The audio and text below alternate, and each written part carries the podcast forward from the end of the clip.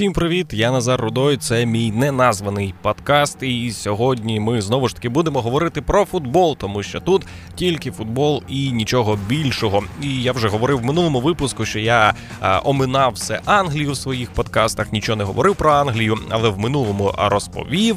І зараз знову ж таки Англія демонструє, що про неї треба говорити, і те, що відбулося в останньому турі чемпіонату англійської прем'єр-ліги, не залишає мені просто шансів, як не звернутися саме до е, туманного альбіону і розповісти вам свої враження від того, що я побачив.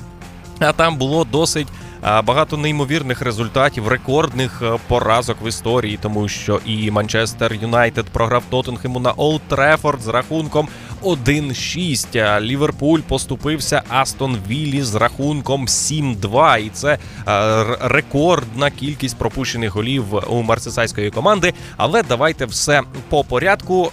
Я пройдуся по всім матчам і скажу вам свої коментарі. Так, от е, Челсі Крістал Пелес відкривав цей четвертий тур. Челсі переміг з рахунком 4-0, і це вже говорить про те, що в Челсі починає от-от потроху, потроху виходити. Е, те, що не виходило в першому таймі, з легкістю е, вийшло у команди Френка Лемпарда у другому. І Бен Чілвел, і Курт Зума, і двічі Жоржиньо зробили рахунок 4-0. І Челсі продовжує на нащупувати свою гру і готуватися до матчів Ліги Чемпіонів, тому що протистояння в цьому сезоні англійської прем'єр-ліги воно є е, неабияким цікавим і особисто виділити лідера якусь одну команду неможливо. Так, зараз це Евертон, але це всього-навсього чотири тури, і побачимо, що буде е, далі. Так, от Челсі е, справив доволі хороше враження, коли ти не сильно очікуєш від цієї команди. Ти не очікуєш яскравої гри, ти очікуєш результату. Результат є, і за що Френка Лемпарда можна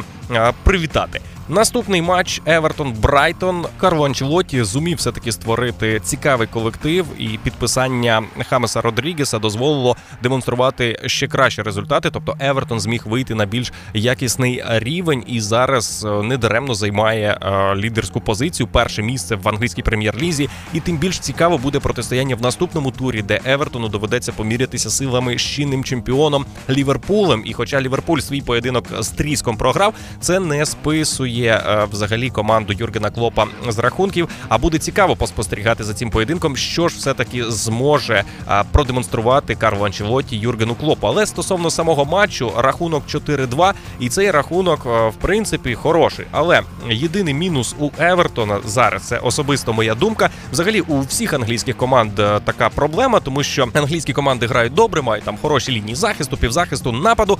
Але проблема все таки голкіпера вона залишається номер один тому що не можна згадати в англійській збірній якогось по-справжньому топового голкіпера, у котрого не було а, прямо таких конкретних ляпів. Як ми знаємо, англійська збірна завжди зібрана з топ-клубів Англії. А також іноді бувають е, топові гравці з топових чемпіонатів з топових клубів. Але позиція о, номера один зазвичай це клуб із е, середини турнірної таблиці.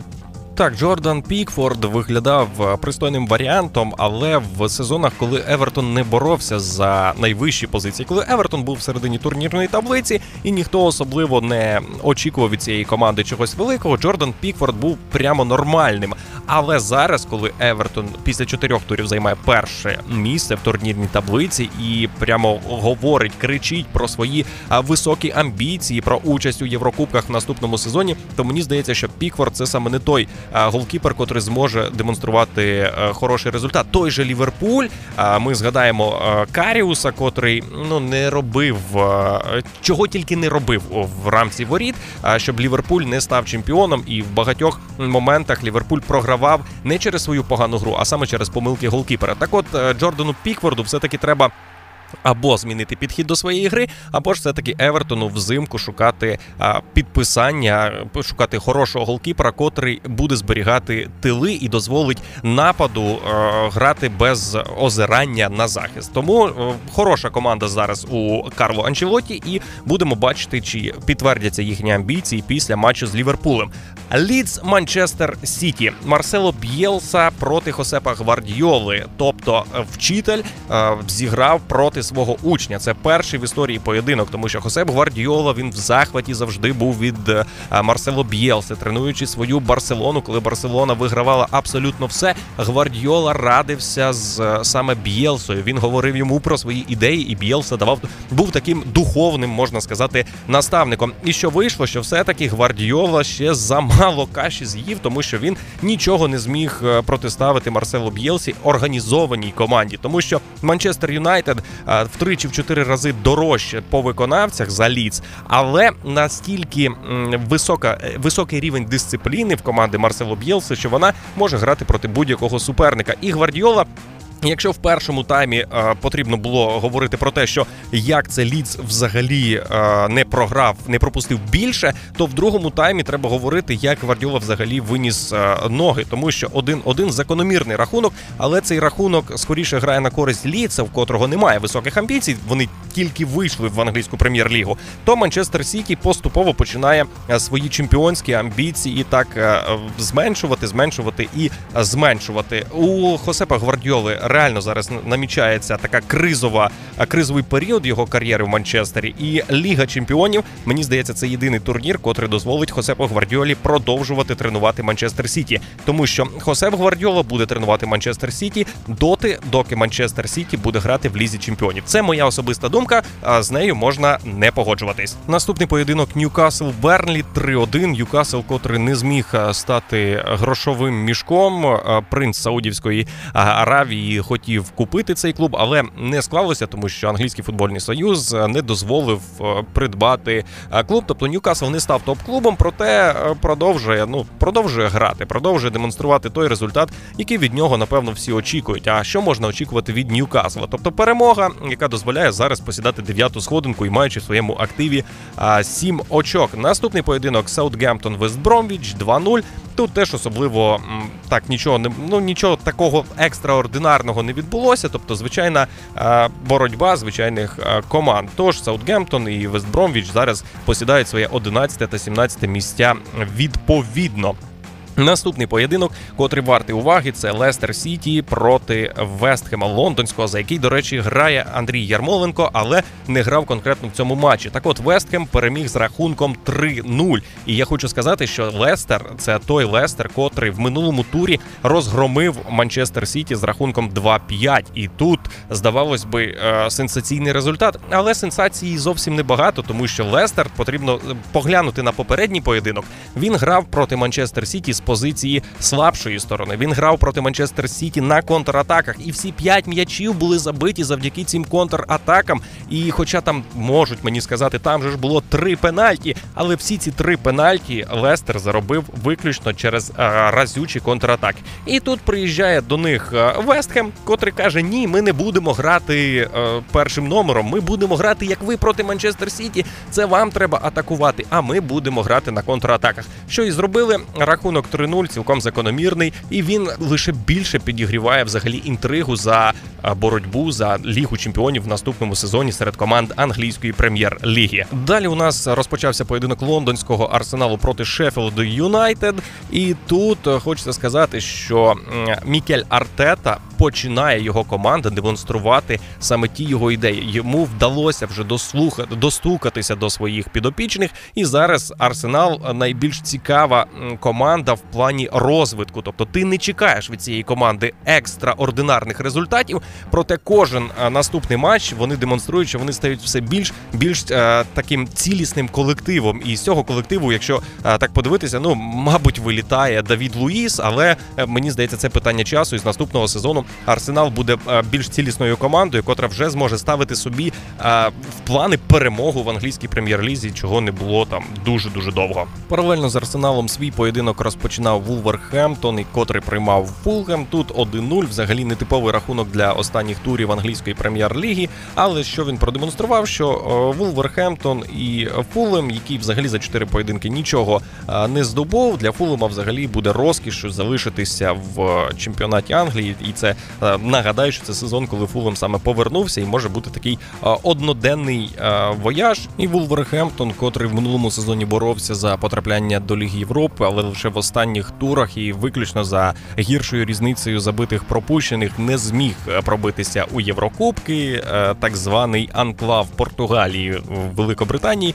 Цього сезону теж я думаю, він побореться за Єврокубки, але ця боротьба скоріш за все буде більш успішною, так як зараз посідають 13 місце, маючи 6 очок, відстаючи від 6-го місця лише на всього навсього на один пункт. І Я думаю, з легкістю вони цей бар'єр подолають і зроблять якісний стрибок в наступному сезоні.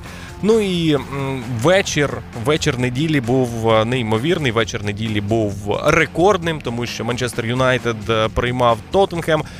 Тоттенхем, котрий тренує Жозе Маурінію, тренер, який отримав величезну кількість, не побоюсь цього слова, лайна собі за комірець від взагалі фанатів, босів саме цього клубу, які вельми критикували Манчестер Юнайтед при під керівництвом Жозе Мауріню. І тут повернувся він і зробив те, що повинен зробити той, кого дуже сильно образили. Він прямо ткнув носом Манчестер Юнайтед у все те, за що критикували Жозе Моуріньо. Хоча ні, не так те, за що критикували Жозе Моуріньо, цей Манчестер Юнайтед при Оле Гунару Сульшеру навіть близько не наближається до таких результатів і зробив рахунок 1-6, при тому, що е, Манчестер Юнайтед відкрив рахунок на другій хвилині. Бруно Фер... Фернандеш з пенальті і Пітер Крауч, колишній гравець Ліверпуля, взагалі сказав, що Бруно Фернандеш буде е, найкращим бомбардиром ліги. Він заб'є 38 м'ячів, тому що Манчестер Юнайтед пробиває величезну кількість пенальті, і тут е, знову ж таки справдилося, можливо можливо, Пітер Крауч щось і знає. На другій хвилині е, Фернандеш відкриває рахунок.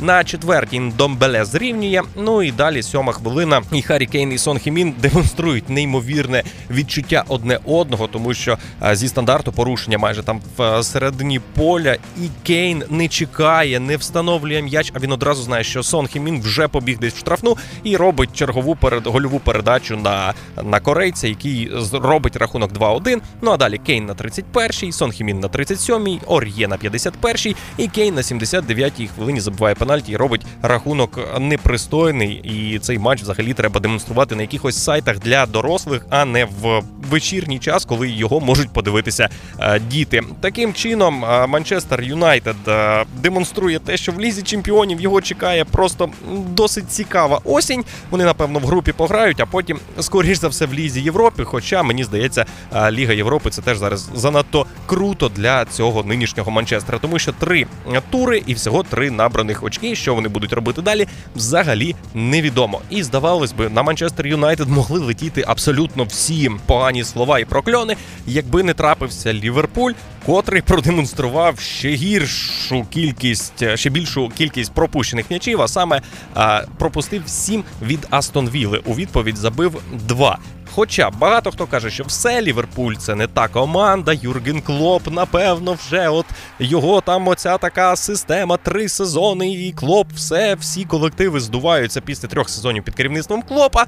Але треба розуміти, що з семи м'ячів, які пропустив Ліверпуль, чотири були пропущені через випадковість, тому що перший пропущений м'яч це помилка голкіпера. А в цьому матчі нагадаю, що стояв не Алісон Бекер, а Адріан, котрий ніколи особливо особливою там впевненістю не відзначався. Так, от перший гол пропущений через помилку голкіпера. Ну і з семи голів три було пропущено через рикошети. Тобто там, який б голкіпер не стояв, були рикошети, котрі летіли у ворота. І якщо е, подивитися на цей поєдинок в плані статистики, Ліверпуль володів.